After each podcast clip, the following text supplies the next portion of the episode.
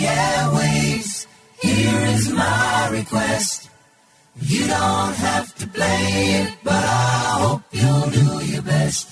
I've been listening to your show on the radio, and you seem like a friend to me. Howdy, hi, Victoria. Stan the man. Hello.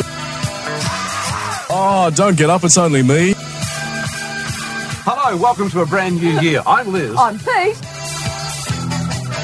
1420 3XY. How are you? It's 9 after 6 with Lee Simon. It's 18 to 6, 3DB with Keith McGowan. More grand old favourites to play for you a little later on. 3EE, the Breeze 693. Good morning and welcome to our brand new radio station.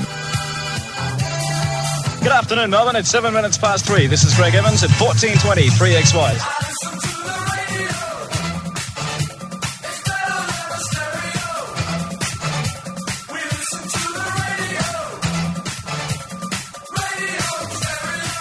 Well, hi, and welcome once again to Pilots of the Airwaves. It is our 30 minutes or so where we talk to the people behind the voices who were friends to a whole generation. And according to the Pocket Oxford Dictionary, a doyen is described as the most respected or prominent person in a particular field. Well, after chatting with 10 fabulous pilots over the past few months, I feel relatively safe in saying in this episode, we speak with the doyen. The most frequently frequented frequency in the state. Dial 930, the great 3UZ, Ladies and gentlemen, John Vertigan. The greater 3UZ. John Vertigan, welcome to Pilots, and thanks for joining us. Ah, my pleasure, Paul. Thank you for, uh, for your invitation. Now, John, before we start, I'm not sure whether you're aware of it or not, but if you Google John Vertigan, it actually drops the H in John and refers the reader to some other guy who is neither as experienced nor as debonair as your fine self. Are you aware of this? Don't sell him short. That's my son. That's my boy. Jonathan, for short. Uh, John, J O N. That's that's the guy you've been finding in Google. You won't find much reference to me these days. I've been retired since 08.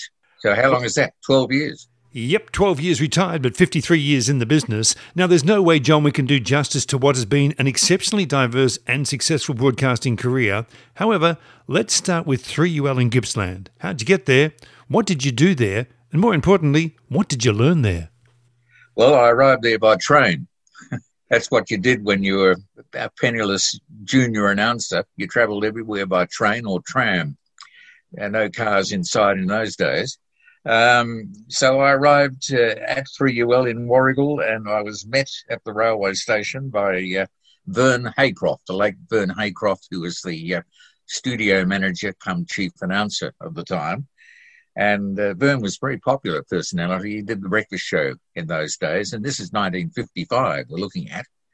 So it's all, almost uh, in the uh, part of my life that I've uh, started to forget already.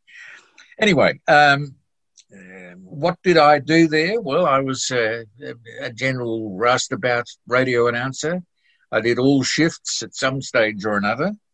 And uh, I learned uh, practically everything there. I, I, did everything. I know uh, apart from doing radio shifts, you had to go out and about in the in the company car with a, a lady announcer and a, a technician to cover the local balls if you'll pardon the expression. Uh, there was the Young Farmers Ball and the what so and so ball. They were annual events where all these wonderful women dressed up and so did their beaux, and we had to cover it on the radio. And leading up to the ball would be a series of uh, short commercials uh, for the uh, for the sponsors, who also got a mention on the night. So uh, uh, that was one other thing. Um, we went on OBs everywhere, you know, local companies wanted an OB, and of course our gear was pretty uh, ancient in those days compared to what you have today. But um, it was interesting. It was educational, and it was a lot of fun as well. And I, I uh, met a lot of interesting people. Now, originally being from Tassie, it must have been exciting to land your first capital city job at 7HO, which I understand was your first introduction to Top 40 radio. Uh, can we change that from top 40 to top 100? Because I had to do that every Sunday afternoon on 7HO in Hobart, uh, the pretty little city with the mountain and the fountain. And I was known as Bertie the Sport at, no, sorry, as you were, Bertie at 4.30. That was my catch cry. And uh, we had the top 100. So we tried to better 2UE and 3UZ with their top 40s. Uh, however, um, it was uh, quite a task on a Sunday afternoon to get through from number 100 through to number one. I was ready to go home and have a beer at the end of that lot. Now, given the Top 40 radio was very much in its infancy in Australia, who were the role models or those major influences for the 7HO jocks? Well, I guess we could look towards 3UZ in Melbourne, 2UE in Sydney. We only chose the top ones. Uh, although there were only two disc jockeys on the radio station when I uh, arrived there. One was the late Keith Graham. Uh, he was also the chief announcer. And the other one was me. I was the, the freshman. But uh, keeping in mind that uh, Top 40 was not a general format in those days, it was only an occasional musical show, uh, usually on the weekends. But during the week, we were still running serials when I got there, and we had uh, uh, there was a removalist by the name of Cornish who sponsored Cornish Cowboys, and that was country and western music. So we covered everything. Had all the Jack Davey shows and a, a Macquarie feature called Monitor, which had 20 minute segments uh, out of Sydney. And uh, this was amazing. Uh, I couldn't see it happening today, but in those days it was quite appropriate. In 1963, you walked through the doors of 45 Bourke Street in Melbourne, possibly one of the most famous broadcasting addresses in Australia, to take up a position at the Greater 3UZ. So, what stood out most to you about the people or the place itself when you first arrived? Well, the Greater 3UZ, 45 Bourke Street in Melbourne, was like, uh, I imagined, uh, Disneyland to be, because there was Walt Disney himself, uh, alias Lewis Bennett he looked a bit like uh, Walt, actually. Lewis was one of the most revered men in Australian radio. He was uh, so approachable. He was uh, an interesting man. He not only spoke fluent French, but could also play a great piano and was a qualified dentist. And he brought the Greater 3UZ, he gave it that name, he brought it to its utmost popularity in Melbourne. It became number one and was number one for many, many years. Uh, the other man that uh, impressed me as soon as I walked through the door was uh, the late John McMahon. Now, John used to compare uh, radio auditions, which was uh, sponsored by Christie's, and uh, the origin of the program was based on another program they had called Are You an Artist? And one of the uh, executives uh, at one time suggested, well, look, we've got all these people coming in to audition for Are You an Artist?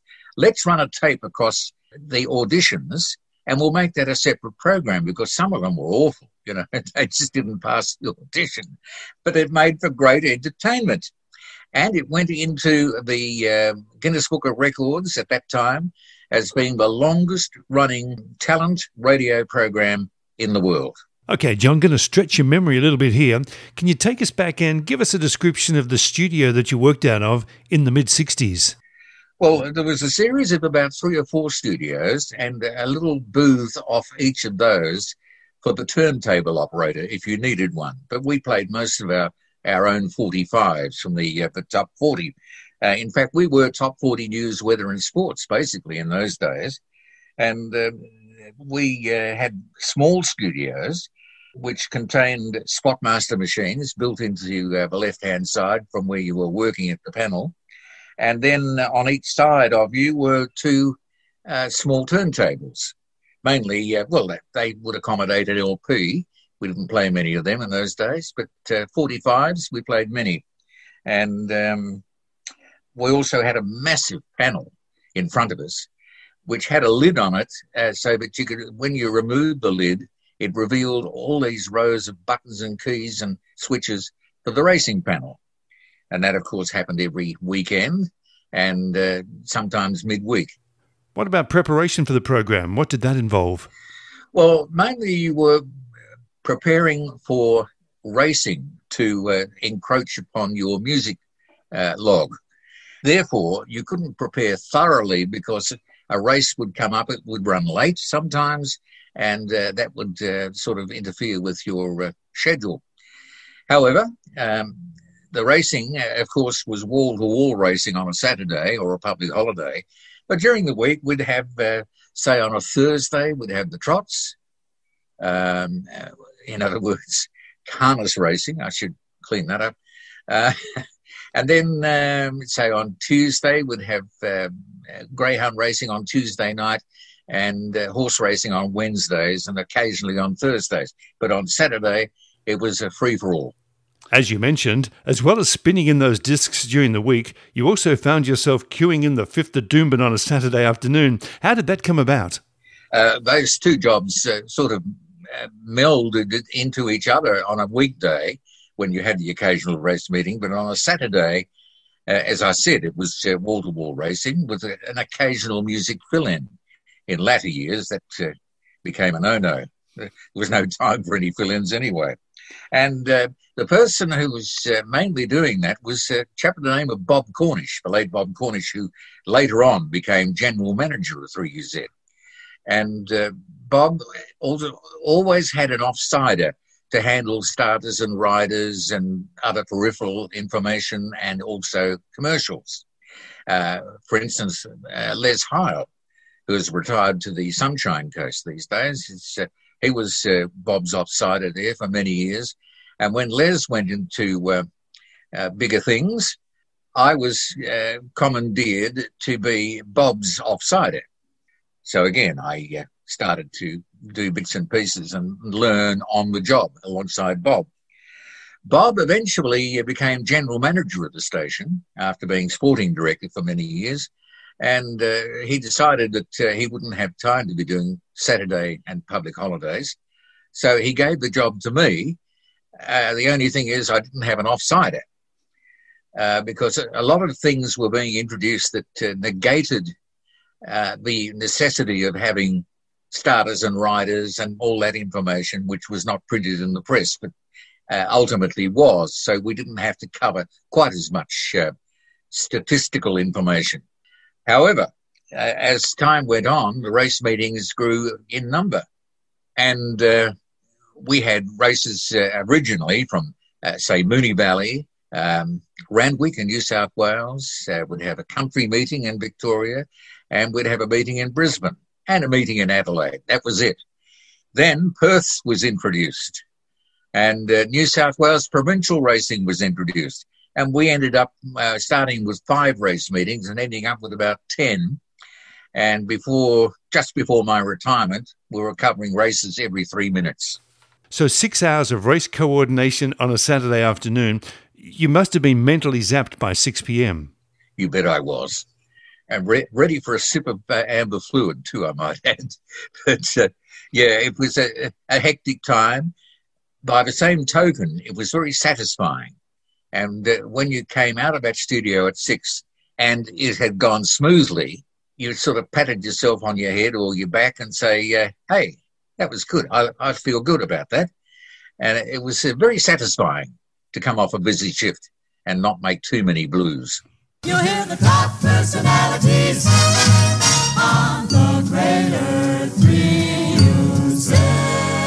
no truer words were ever spoken or sung, with 3UZ in the 60s boasting the biggest stars and the top personalities. Let's go through a few. Firstly, drive time specialist Alan Lappin. The station with the nicest listeners has got Lap Lap on 3UZ.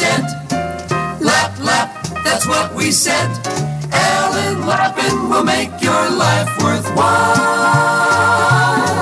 Just tune 930 on your dial. Well, Alan wasn't always on drive, but uh, did a bit of breakfast at one stage too. Alan was an interesting character. Um, he was one of the few Australian disc jockeys who didn't um, fall into the habit of trying to sound like an American. Alan was decidedly Australian. hello, pallies. And, uh, hello, leprechauns, as he called his listeners. And he was very, very laid back and Australian. And, uh, uh, you know, there go the pips. They're three years head pips, he'd say, when the time signal went through. And he was a, a real character and a funny man and, and a good jock, a good disc jockey. And I worked with people like Grant Goldman, uh, Don uh, Jimmy Hannan, Don Lane, Bert Newton, John Chester, Sean Cosgrove. I've left out a few I shouldn't have, but uh, there are so many. Absolutely, a cavalcade of stars there. Hey, listen, there were entertainers and informers during the day, but by night there were the influencers, who had the ear, it seemed, of the whole youth of the day, in Sam Anglesey and the legendary Stan Rofe. And of course, we uh, mustn't leave out Ken Sparks, because Ken was uh, a nighttime specialist too. But uh, Sam Anglesey, he had a style all of his own.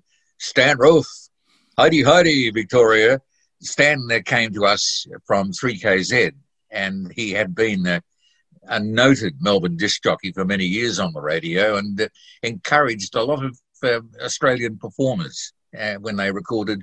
Uh, he would play and uh, mention their records on numerous occasions and uh, really did a, a, wonderful job in promoting Australian talent, especially that talent from Victoria. Now, John, before you arrived at the station, UZ had set up an outside broadcast studio at the emerging shopping complex at Chadstone. Now, did you often broadcast from there? And I suppose, what was the purpose of the station being there?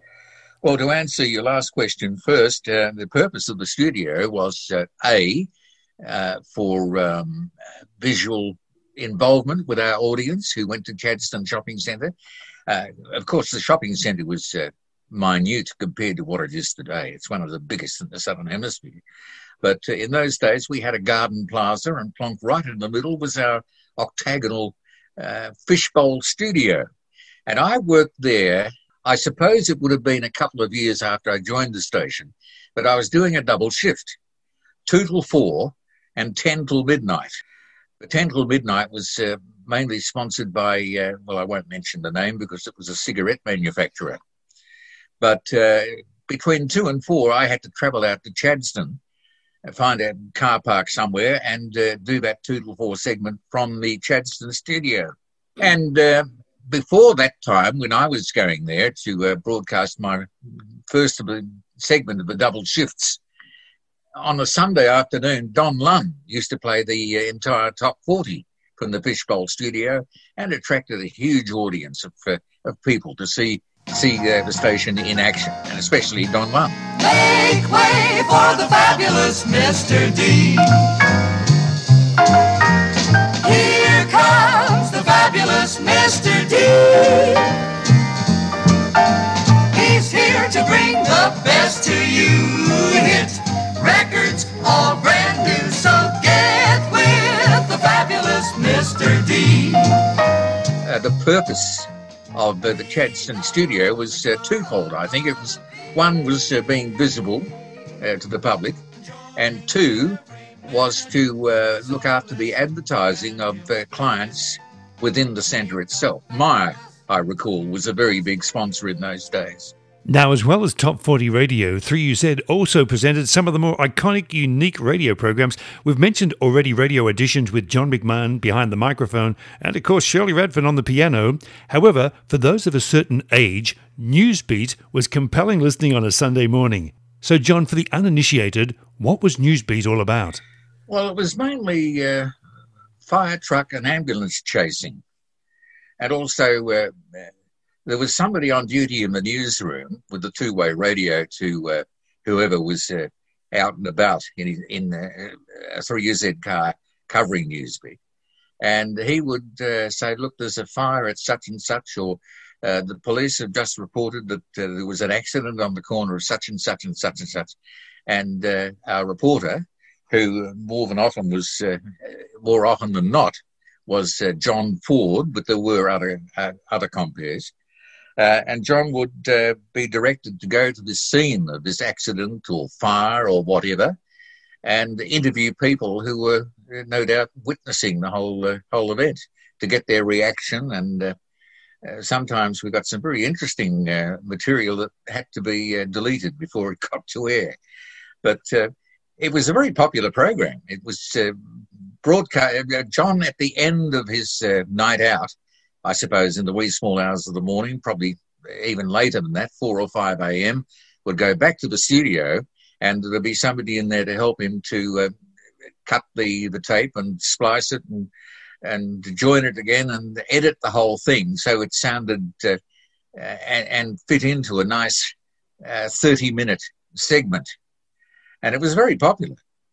People just wanted to hear what, what was happening in the, in the city overnight. Tom Jones. And what Tom used to do, he'd get to the uh, the location of uh, the incident and would hop out of the uh, 3Z car and run around it three or four times and then turn his tape recorder on. Well, uh, I'm, I'm on the side of uh, uh, this uh, particular accident and it looks dreadful. and he'd be out of breath. And it was a very clever little ploy, actually, I would have thought. Mystery surrounds an incident in Flemington, but we eventually find out what it was all about. Wellington Road near Racecourse Road, and uh, an ambulance has just left the scene. There's a lot of blood here, a lot of blood on the road. And uh, a carton, a beer carton, partially empty, a couple of bottles on the pavement here. Did anybody see what happened? No, mate, no. We, no, uh, we came out, we heard heard the you know, a lot of swearing going on. You heard some swearing. Oh, he was swearing shocking, hmm. wasn't he, Jack? Yes. That's all. They say he put his hand through a window Hmm, there's a lot of blood there on the on the pavement. because we came out, he, he was there, like over there, oh, playing up, wasn't he? Shocking language. This is Pilots of the Airwaves. No, it's not Newsbeat, but we do have the legendary John Vertigan with us today. And John, after 15 years at UZ, you were lured up to Sin City, which never is an easy thing for Victorians. Um, just ask Eddie McGuire. 2UE was a racing station, and then on to 2WS in an administration role. Tell us about those two stations. Well, 2UE, it was uh, more or less like, uh, you know, coming out of UZ into UE was a, uh, a strange uh, experience because 2UE was also very Hollywood as you went through the front door into reception. It was much like UZ in that regard. Uh, sort of reminded me of Channel 9 in Melbourne back in its heyday, uh, where you had this fantastic uh, atmosphere. It was very difficult to explain, but it was like Hollywood.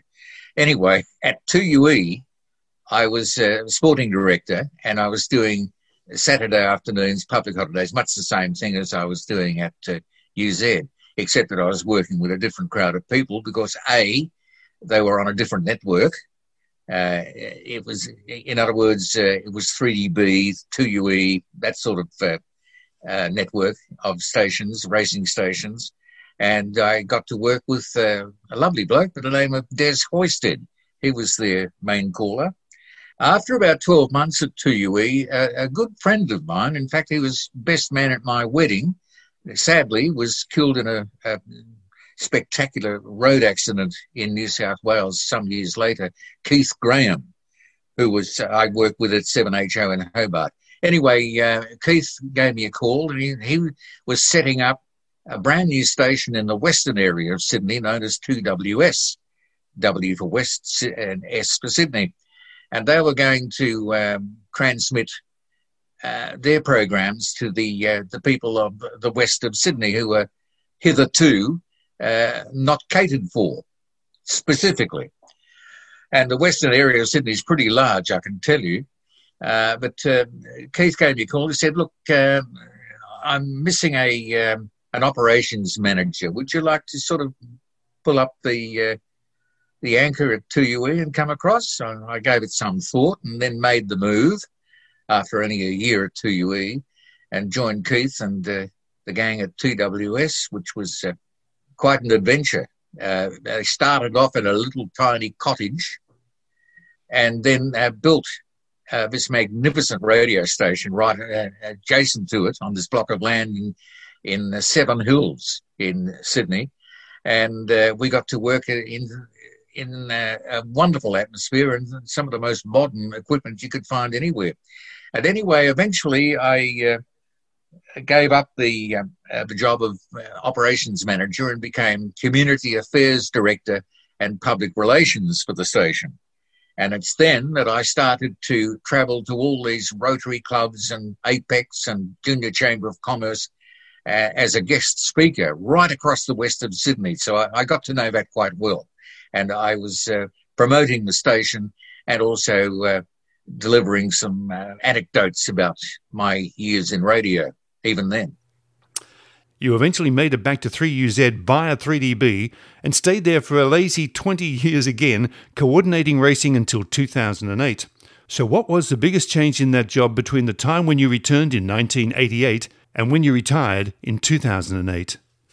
Well, the biggest change uh, when I got back in 88, and it was uh, a leap year, so it was February the 29th in 1988 that uh, UZ resumed covering racing uh, because DB was sold and uh, was going to take on a music format. So the racing had to go. So went back to its uh, its home at 3UZ, the greater 3UZ. And uh, then the changes I noticed over that time first of all, the station changed its call sign to Sport 927 and ultimately became uh, RSN, Radio Sport National.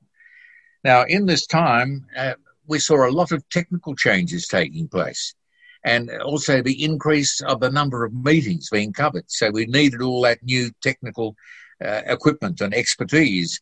And uh, from pushing buttons and turning faders and whatnot, uh, we ended up with touchscreen technology and all this magnificent um, panels of futuristic looking spaceships so to speak. And uh, I, uh, starting off my career in 55 playing 78s and ending up with touchscreen computer technology, I had to go through the whole thing over those number of years. And it was great. And I adapted to it. So, John, on reflection, what gave you the most satisfaction? Spinning the fantastic black plastic for four hours during the week, or coordinating a full day's racing program from all across Australia for six hours? The latter, my friend. Uh, I mean, one disc jockey program playing top 40 news, weather, and sports would run into another in your memory.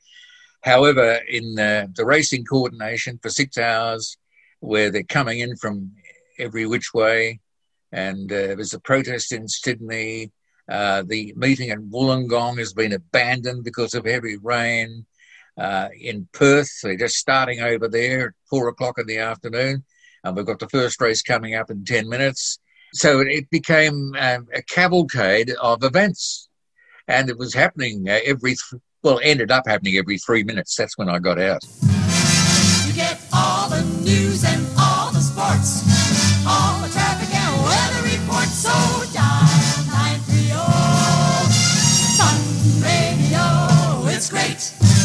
Okay, John, time now for a dozen or so stock standard jock questions that we ask, which were going to vary slightly in your case. First up, where were you when you heard that John Lennon had died?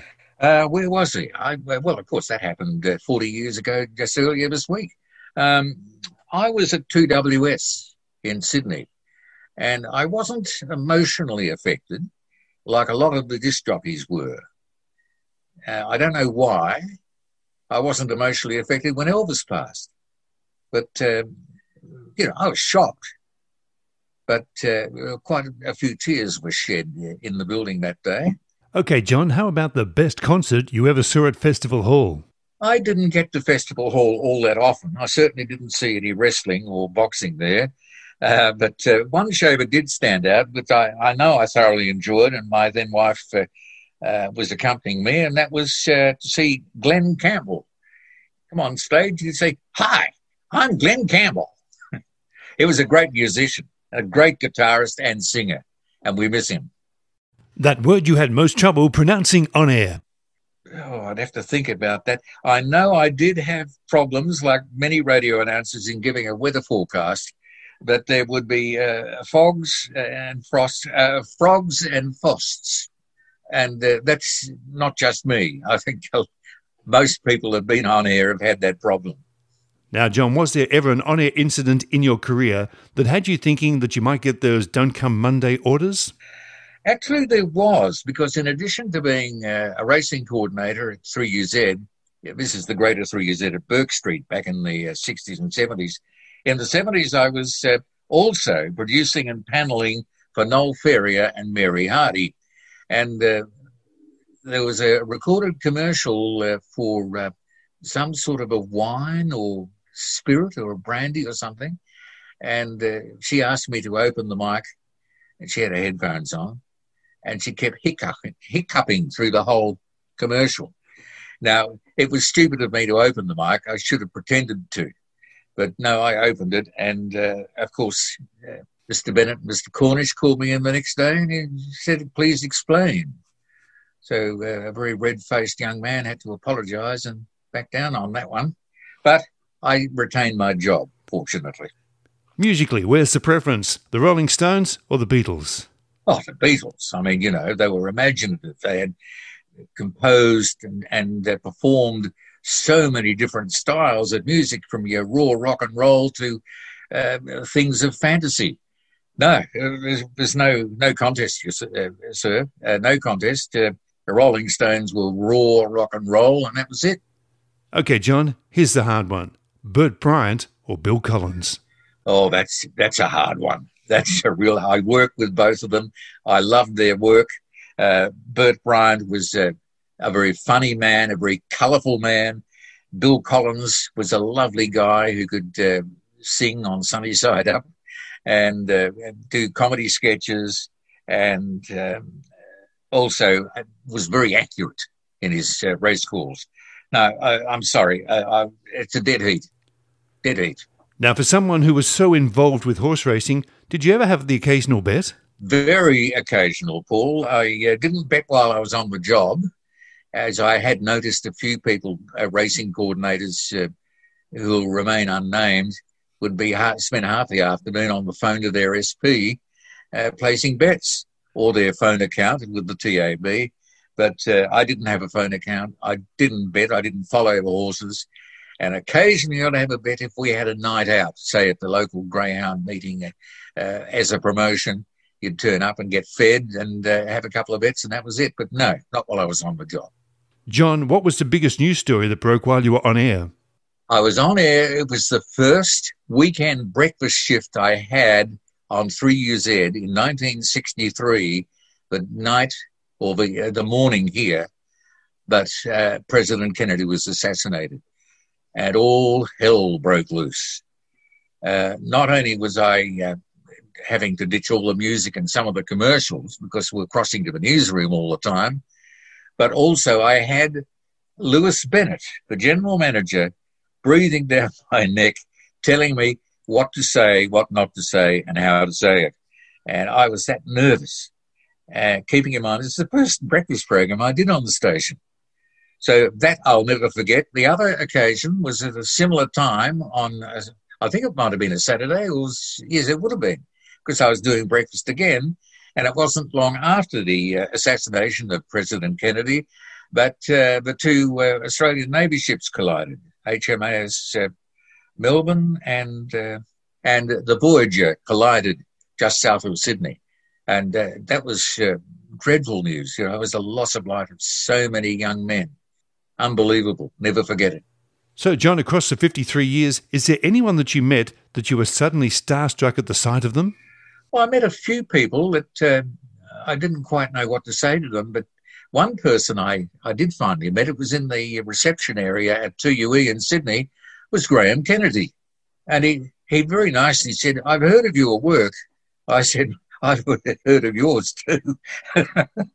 but I was quite starstruck meeting Graham Kennedy at long last because he started at 3UZ back in the uh, early 50s.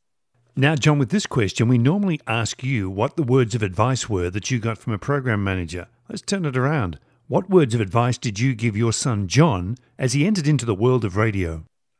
I said to John, or Jonathan, or Joff, as he's called in the, within family circles, remember this, son. The best ad lib is a written ad lib. Now, that wasn't original, uh, Paul. Uh, I got that from John McMahon.